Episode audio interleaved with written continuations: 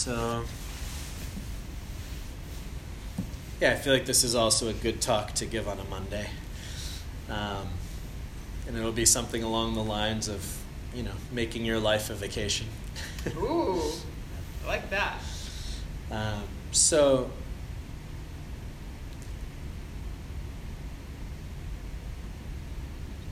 so meditation, as much as it is its own activity, as much as it's um, right, kind of this thing that we come into this room to do, it also is very much a non-activity in terms of we're really in a separate space to have space from our life to actually look at our life.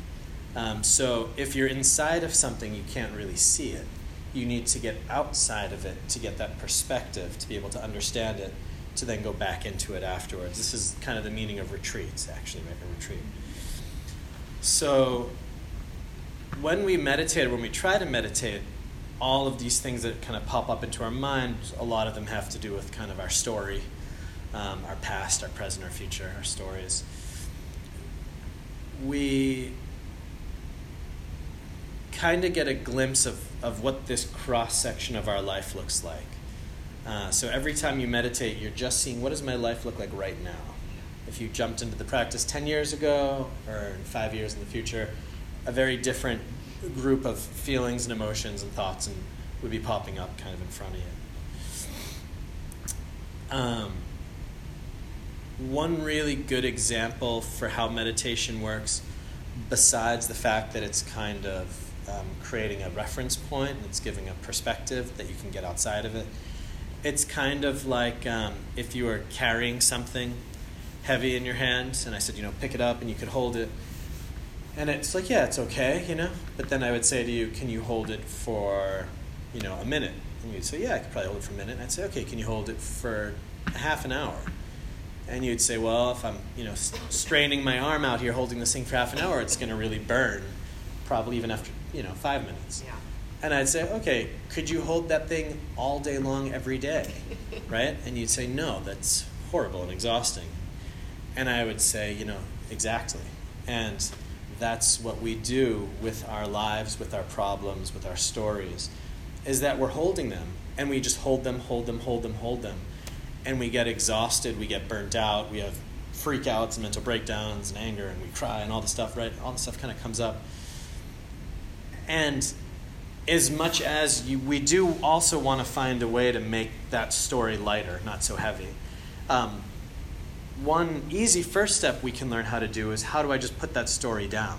How do I put that weight down just even for these 10 minutes, 20 minutes, half an hour? How can I just put that all down and just rest and kind of relax and recuperate and recover? And then when I re engage and I pick that thing up, it's not so heavy anymore because I've rested, right? And vacation, what it is, hopefully, is that it gives us a chance when we go away, it gives us a chance to put our lives down we put everything down so we can rest and we can recover and we can kind of come back. And then when we reapproach and reintegrate our lives, we're kind of reinvigorated and we can kind of pick things up and they're not that heavy because we've had, you know, released them for so long. Um, every time you meditate, it's kind of that process, hopefully, is that you put everything down, you rest, then you pick it up. It's not so bad because you've been able to rest. Right? Put it down, pick it up, put it down, pick it up. Uh, it becomes more manageable instead of always just holding it, which is exhausting. Uh, the next step then is every time we pick it up, we start to kind of look at it and say, you know, what is this thing that I'm picking up? Why am I picking this up? Why is it so heavy? What are the constituent parts of this thing that make it so difficult? And then slowly, we also start learning how to work on that stuff and how to start dropping pieces of it that we don't need anymore. Right? picking it up suddenly and looking at it and being like, God, I feel stressed all the time. Why do I feel stressed? You know, and starting to understand where that stress comes from. Maybe I'm I'm unfulfilled in my job or in my relationship or like what I'm doing. Um, maybe I always think I'm supposed to be doing more than I am, and I'm always feeling guilty or like should shoulding myself, like you should be doing more. You know, um, maybe it's that I'm afraid of other people and I don't know how to communicate or set boundaries or kind of feel comfortable. So we start to kind of understand what is it that's creating the heaviness and slowly kind of piece by piece understanding it opening it shifting our relationship that when we do pick this thing up it starts actually even being lighter because there's less crap kind of in there so we start to become more rested in between and also the thing itself we start dropping the weight from so it becomes lighter and lighter and lighter also so those are kind of that's the two different kind of um, gains from the meditation practice, right? It's being able just in the moment to put things down to rest, and then it's also by shifting back and forth, you start to see what is it that I don't want to hold anymore, you know, and why am I holding for so long? Um, also, when we talk about stress, for instance, right? Stress, almost by definition, it would be not accepting the present moment. Right? Anytime we feel stressed, it's that there's something in the present moment that we wish was not like that. Um, whether we're in traffic and we need to be at work and there's that time pressure, right? So I'm stressed because I'm in my car, but I want to be in my office, right? Uh, stressed if um, you know somebody runs into this office and starts screaming, and you're like, okay, like I wish they weren't here, right? You don't want that thing here. Um, if you're sick, you know, I want to be healthy, but I'm not. Um, I don't want to pay taxes, but I have to. You know, whatever the, the, the present moment, the reality of the present moment, if it's impinging on our wants and desires and needs in a way that creates a feeling of discomfort in us in any way, that creates a, a stress, a kind of stress. And what meditation allows us to do, it's on one hand to be able to take a breath and to forbear those kinds of things, to really not get upset at little things that would normally upset us, to start allowing the world to be like it is a little bit and stop putting our expectations on it, right? So a little bit of just letting go and letting things be. And then simultaneously from our side seeing, and what can I do? right? So I was saying that I've just started working out more often. And just that's something that, you know, my body hasn't been feeling good. I had like a lot of energy that I wasn't using, so it would go into my mind or my emotional state, and it would become like a heaviness. And now that I'm working out and I feel better, it's like, okay, that's an active process that I can do to shift an energy in my life, right? So that is something that I can do. So in our lives, there's things we can do. I think the Dalai Lama even said, if you have a problem, just look at it and say, if there's anything I can do, then do it. And if there's nothing to do, then let it go.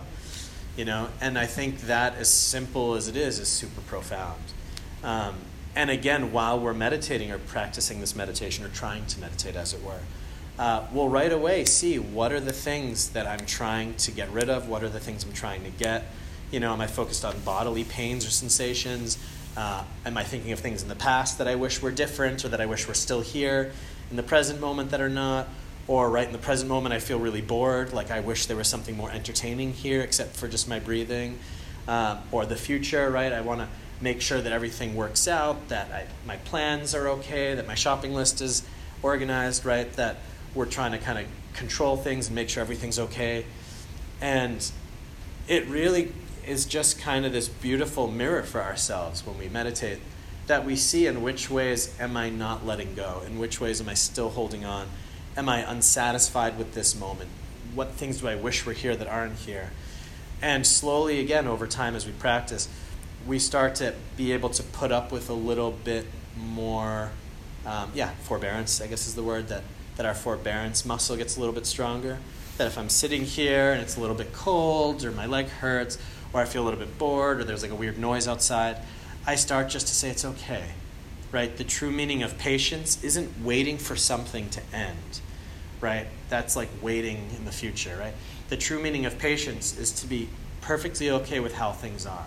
It's to be waiting for a bus that is never going to come, right? It's the ability just to sit here, that there's something in the moment that's causing some kind of distress or some kind of discomfort, but waiting eternally with it, this perfection of patience, just totally being present with it. And that is one side of the skill that we start to develop and that we need to develop to create a more balanced mind. And then the other side is to, in this moment, what are the things that actually are good, that feel nice? right? So instead of focusing on all the things that are here that I don't want, in this very moment, what is actually the joy, the beauty, the gratitude, right? My body is relatively healthy.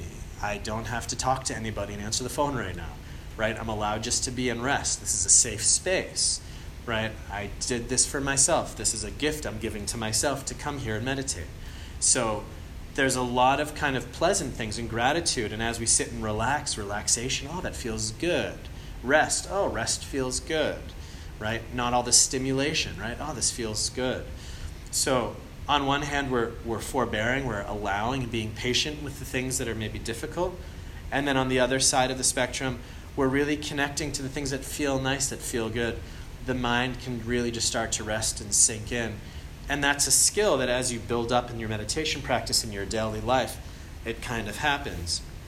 So, like for myself, if I'm heading to a meditation class and I'm late, I used to be very stressed about things like this. Now, not so much anymore. I say, well, you know, doing my best. Uh, then people will sit there for a couple minutes without me. Okay, if they're angry, that's their journey, not mine. You know. Or I come into a room and there's only one person here, or nobody here, right? And I sit by myself. I say, yeah, it's okay. I'm happy that at least I get to be here and, and sit and practice. And you know, actually, like I'm getting paid to do nothing. Like great, you know. Um, or if there's a room full of people, it's like awesome. Now there's all these people that I get to work with and support and be with. Um, and really just seeing in every situation, in every moment, what's the positive side of it and saying awesome, and what's the negative side of it or the difficult side, and just saying, like, yeah, okay, leaving it, it's fine. Um, and again, if there's something that's really a problem, like if every time I came in here, uh, an employee came in and, and threw a chair and yelled at me and left, you know, I wouldn't just say, oh, you know, just peace, be peaceful with that guy. I would probably like speak to that guy's supervisor or something and say, hey, like one of your employees is a little unhinged and he's disrupting the meditation, and can you please do something, right? So it's just finding that balance between being active and being passive, accepting, releasing, and also directing the mind where we want it to go. Yeah?